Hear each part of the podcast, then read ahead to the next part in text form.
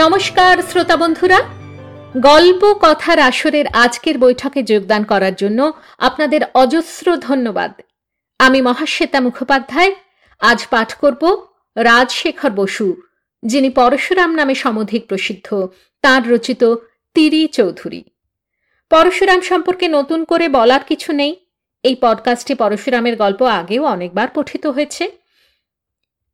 পরশুরাম ব্যক্তিগতভাবে আমার অত্যন্ত পছন্দের লেখক। তার কারণ, মন খারাপ থাকলে পরশুরাম পড়ে মন ভালো করা যায়। আর মন ভালো থাকলে পরশুরাম পড়ে মনকে আরও ভালো করা যায়। পরশুরামের এই রচনা তিরি চৌধুরীতে শুধু যে হাস্যরস আছে তা নয়, তার সঙ্গে আছে একটু রোম্যান্সের গন্ধ। এই ধরনের রচনাগুলিতেও পরশুরাম ছিলেন সিদ্ধহস্ত। তাহলে শ্রোতা বন্ধুরা, আর দেরি নয়, শুরু করছি পরশুরাম রচিত তিরি চৌধুরী।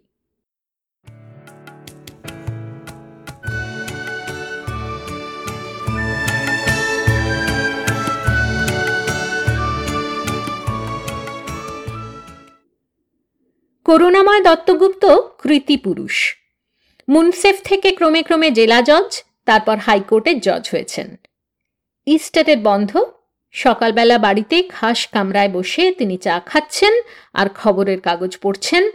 এমন সময় একটি মেয়ে এসে তাকে প্রণাম করল। ষোলো সতেরো বছরের সুশ্রী মেয়ে পরিপাটি সাজ। জাস্টিস দত্তগুপ্ত তার দিকে তাকাতে সে বলল, আমার ঠাকুরদাকে আপনি চেনেন, solicitors Chowdhury and sons Priyanath Chowdhury. আমার নাম তিরি। করুণাময় বললেন, ও, তুমি প্রিয়নাথ বাবুর নাতনি। আমাদের সোমনাথের মেয়ে? বসো ওই চেয়ারটায়। তা তোমার নাম তিরি হলো কেন? কি জানেন, আমার মামা অঙ্কের প্রফেসর আর আমি হচ্ছি তৃতীয় সন্তান, তাই মামা আমার নাম রেখেছিলেন তৃতীয়া। নামটা কটমটে, আমি ছেঁটে দিয়ে তিরি করেছি। তা বেশ করেছ। এখন কি চাই বলো তো? আগে আমার ঠাকুমা বড় দুর্ভাবনায় পড়েছেন, একেবারে মুশড়ে গেছেন। ভালো করে খাচ্ছেন না, ঘুমোতে পারছেন না, দয়া করে আপনি তাকে বাঁচান।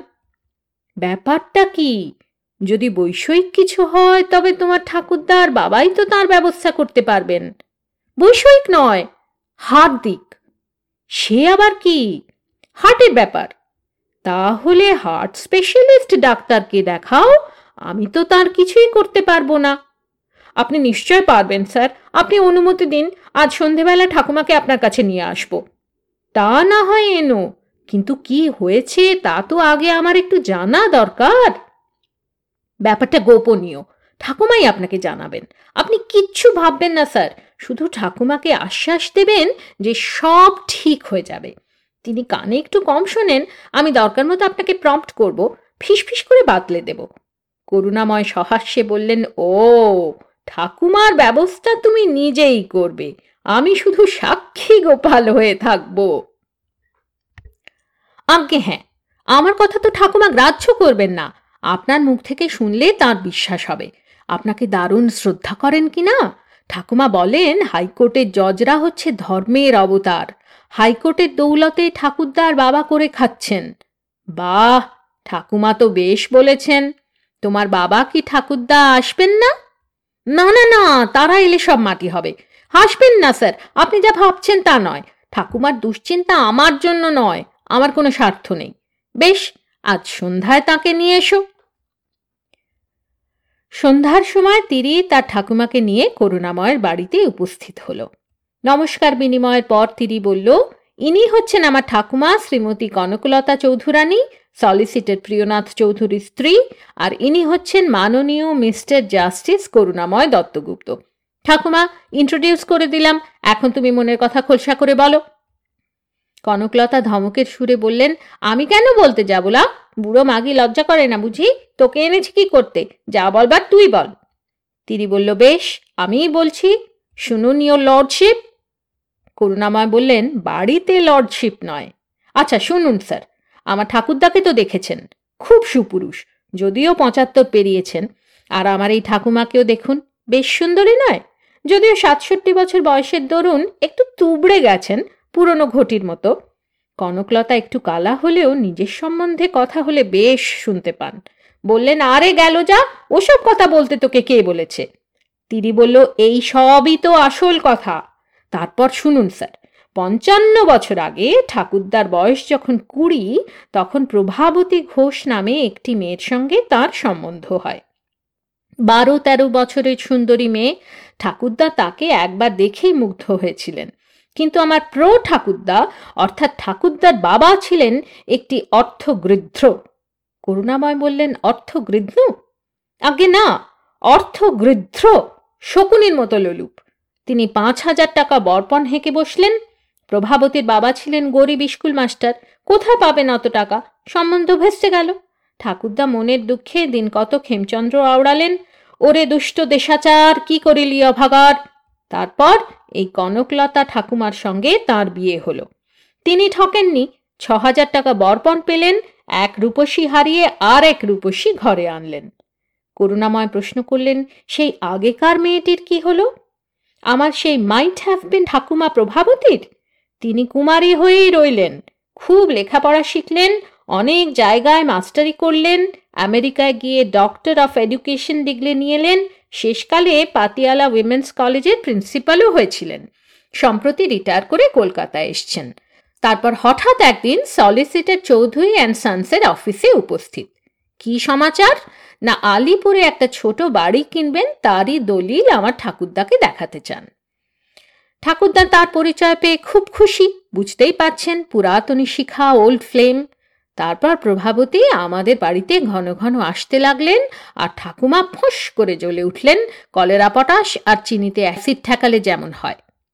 সে আবার কীরকম তেলে বেগুনে জ্বলে ওঠাই তো শুনেছি। তার চাইতে ভীষণ, জানেন না স্যার? আমার মেজদা একদিন দেখিয়েছিল। কলেজ থেকে কলেরা পটাশ চুরি করে এনে তার সঙ্গে চিনি মিশিয়ে ন্যাকড়াত মুটলিতে বেঁধে তাতে কি একটা অ্যাসিড ঠেকালো? অমনি ফোঁস করে জ্বলে উঠল। প্রভাবতী দেখতে কেমন? এখনও খুব রূপ। কনকলতা চেঁচিয়ে বললেন শাঁখ চুন্নি বাবা, একেবারে শাঁখ চুন্নি। করুণাময় হেসে বললেন, তবে আপনার ভাবনা কিসের? ও জজ সাহেব, তা বুঝি জানো না। ডাকিনী, যোগিনী শাঁকচুন্নিদের বলে কত ছলা কলা পুরুষকে ভেড়া বানিয়ে দেয়। আর এই তিরির ঠাকুরদাটিও বড্ড হাবা হাবাগোবা। শুধু কপাল গুনেই টাকা রোজগার করে। নইলে বুদ্ধি কি কিছু আছে? ছাই ছাই। তুমি বুঝিয়ে সুজিয়ে বুড়োকে ডাকিনীর হাত থেকে উদ্ধার করো, বাবা। তিনি ফিসফিস করে বলল, দেখুন, ঠাকুরদার কিচ্ছু দোষ নেই। তিনি প্রভাবতীর সঙ্গে শুধু ভদ্র ব্যবহার করেছেন। কিন্তু আমার ঠাকুমাটি হচ্ছেন সেকেলে আর অত্যন্ত হিংসুটে। আপনি একে বলুন, সব ঠিক হয়ে যাবে। করুণাময় বললেন, আপনি কিচ্ছু ভাববেন না, মা, সব ঠিক হয়ে যাবে। তিনি বলল, সাত দিনের মধ্যেই করুণাময় বললেন, আপনি নিশ্চিন্ত থাকুন, সাত দিনের মধ্যেই আমি সব ঠিক করে দেব। তিনি বলল, ঠাকুমা, শুনলে তো? এখন বাড়ি চলো, রাত্রে ভালো করে খেও, কাল আবার আমি এর কাছে এসে খবর নেব। এখন তো আপনার কোর্ট বন্ধ নয়, স্যার, তাহলে কাল সকালে আবার দেখা করব, এখন উঠি। পরদিন সকালে তিরি এলে, করুণাময় বললেন, তুমি একটি সাংঘাতিক মেয়ে, তোমার কথায় ঠাকুমাকে তো আশ্বাস দিলাম কিন্তু তারপর কি করব? কাল সারা রাত আমি ঘুমোতে পারিনি। বড় বড় দেওয়ানি, মামলার রায় আমি অক্লেশে দিয়েছি, ফাঁসির হুকুম দিতেও আমার বাঁধেনি। কিন্তু এরকম তুচ্ছ, বেয়াড়া ব্যাপারে কখনো জড়িয়ে পড়িনি। তোমার ঠাকুরদা প্রিয়নাথ বাবুকে আমি কি করে বলব? মশায় আপনার অবুজ গিন্নি বেচারিকে কষ্ট দেবেন না, প্রভাবতীকে হাঁকিয়ে দিন। দিদি বললে, আপনাকে কিছুই করতে হবে না, স্যার।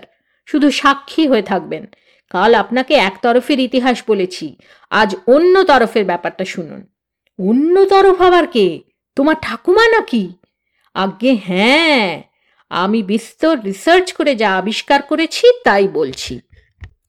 শুনুন, ঠাকুরদা প্রিয়নাথের সঙ্গে বিয়ে হবার আগে ঠাকুমা কনকলতার একটি খুব ভালো সম্বন্ধ এসেছিল। বাগবাজারের হারু মিত্তিরের ছেলে গৌর গোপাল মিত্তির, এখন যিনি অলডারম্যান হয়েছেন।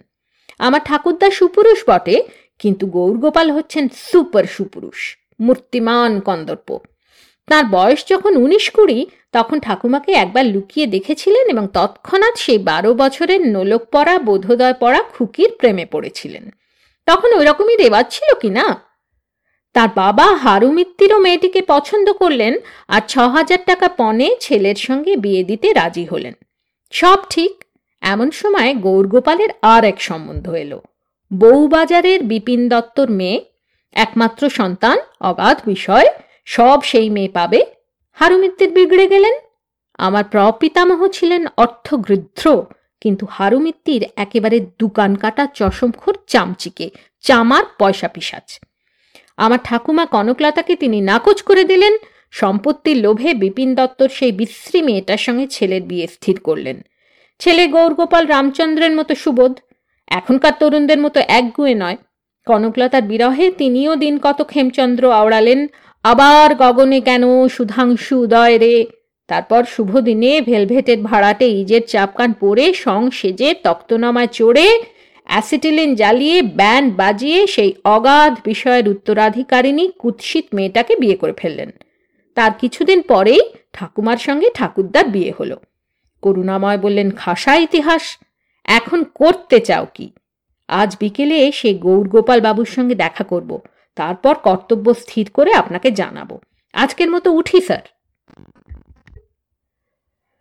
গৌরগোপাল মিত্র, বিকালবেলা তার প্রকাণ্ড বৈঠকখানা ঘরে প্রকাণ্ড ফরাসে তাকিয়ায় ঠেস দিয়ে গড়গড়া টানছেন আর চৈতন্য ভাগবত পড়ছেন।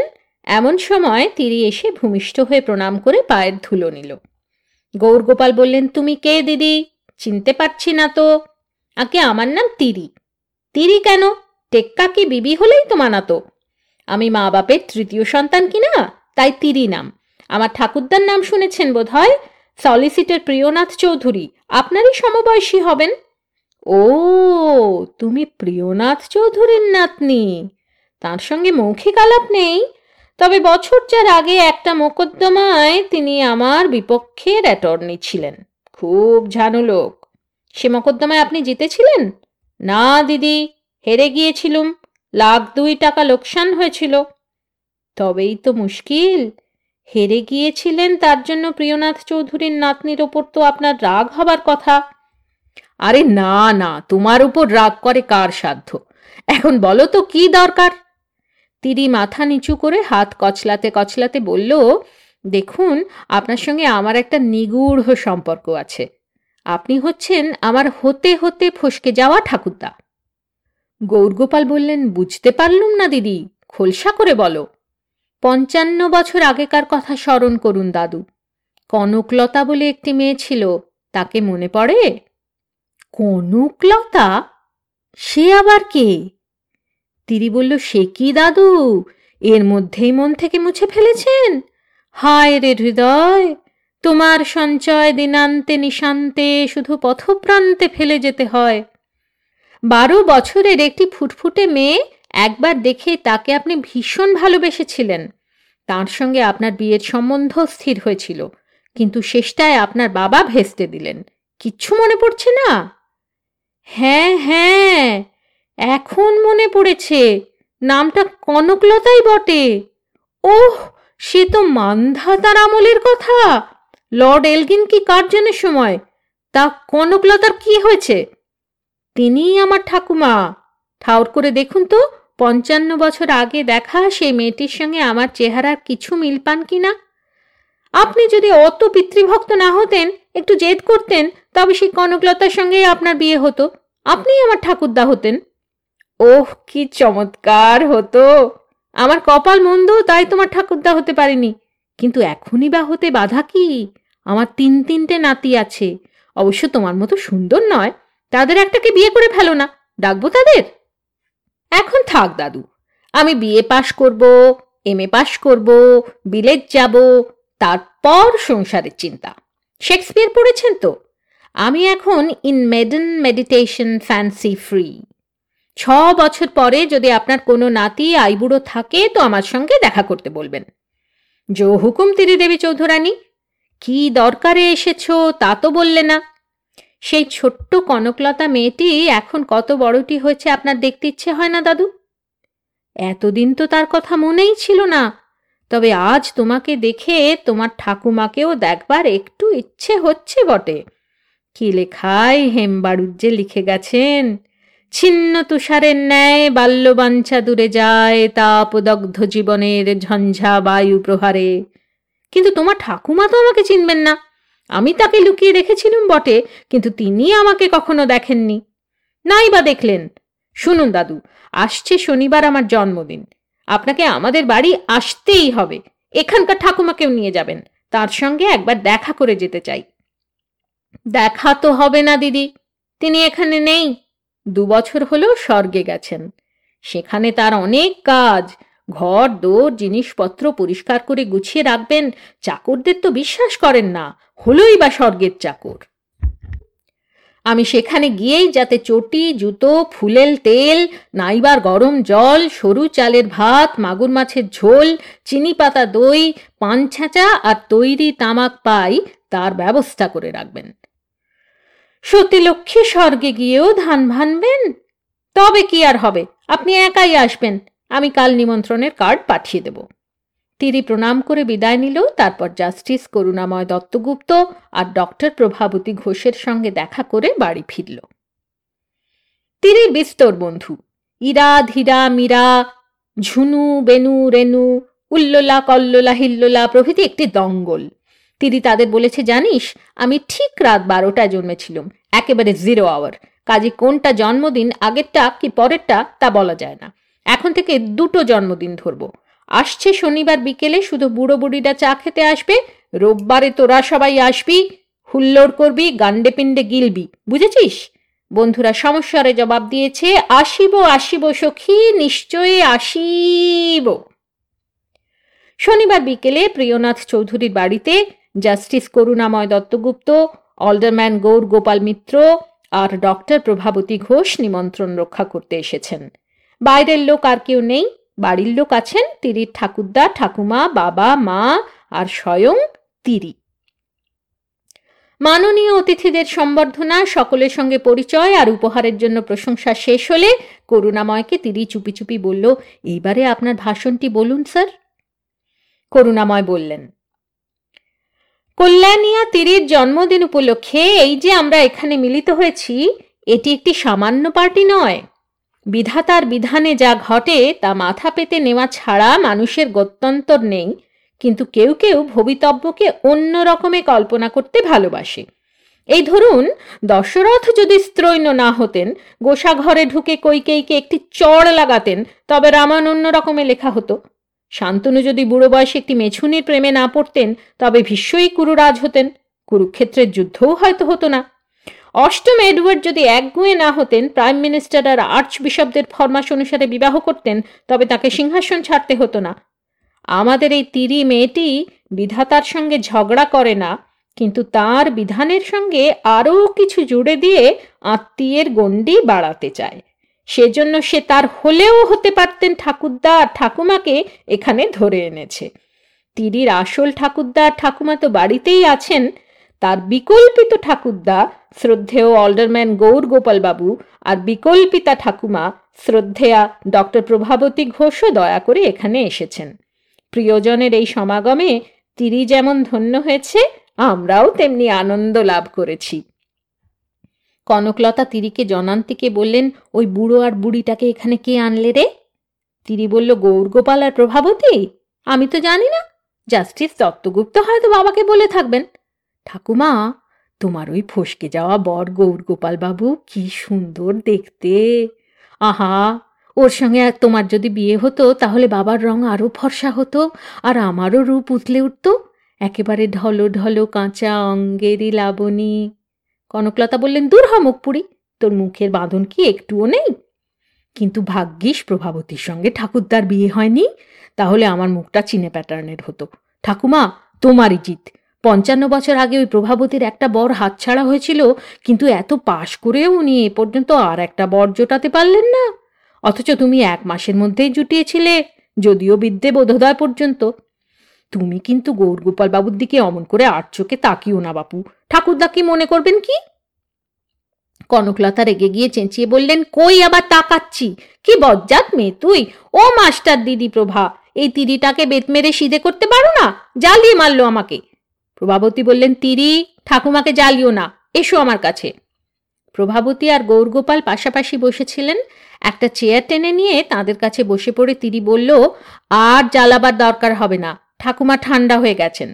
কিন্তু আসল কাজ যে এখনও বাকি রয়েছে, আপনারা কিছু মনে করবেন না? আমি একটু স্বগতোক্তি করছি, যাকে বলি সলিলোকি। প্রিয়নাথের সঙ্গে প্রভাবতীর বিয়ে হতে হতে হলো না। আচ্ছা তা না হয় হলো না। গৌরগোপালের সঙ্গেও কনকলতার বিয়ে হতে হতে হলো না। তাও না হয় না হলো। কিন্তু প্রজাপতির নির্বন্ধে শেষটায় প্রিয়নাথের সঙ্গে কনকলতার বিয়ে হয়ে গেল। এই পরিস্থিতিতে চিরকুমারী প্রভাবতী আর নবকুমার গৌরগোপালের কি করা উচিত? বিধাতার ইঙ্গিত কি? প্রভাবতী বললেন, বিধাতার ইঙ্গিত তোমাকে আচ্ছা করে বেত লাগানো দরকার। গৌরগোপাল বললেন আমাদের বাড়িতে পালিয়ে চলো দিদি, কেউ বেত লাগাবে না। তিরি বলল, হায় হায়, দেওয়ালের লেখা আপনাদের নজরে পড়ছে না? প্রজাপতির নির্বন্ধ বুঝতে পারছেন না? না, আপনাদের মনে কিছুমাত্র রোম্যান্স নেই। দুজনে মনে প্রাণে বুড়িয়ে গেছেন, বাহ্যাভ্যন্তরে শক্ত পাথর হয়ে গেছেন, একেবারে পাকুড় স্টোন ভাগ্যিস আপনাদের সঙ্গে ঠাকুরদা ঠাকুমার বিয়ে ভেস্তে গিয়েছিল নয়তো আমার বুড়ো ঠাকুরদাকে বেদ খেতে হতো আর বুড়ি ঠাকুমাকে বাঁদি হয়ে জন্ম জন্ম পান ছেঁচতে হতো। কনকলতা করুণামাকে বললেন হ্যাঁ গা জজ সাহেব, তিরি হাত নেড়ে ওদের কি বলছে? বোধহয় ধমক দিচ্ছে। ছি ছি, মেয়েটার আক্কেল মোটে নেই। ভদ্রজন বাড়িতে এসেছে, তাদের উপর তম্বি। ও ঠাকুরদা আশকারা দিয়ে মাথাটি খেয়েছে।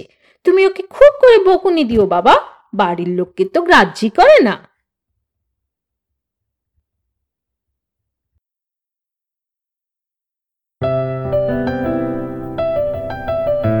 আপনাদের মতামত আমাদের জানাতে ভুলবেন না কিন্তু, শ্রোতা বন্ধুরা। আমাদের ওয়েবসাইট গল্প কথার আসর dot org G O L P O K O T H A R A S O R dot O R G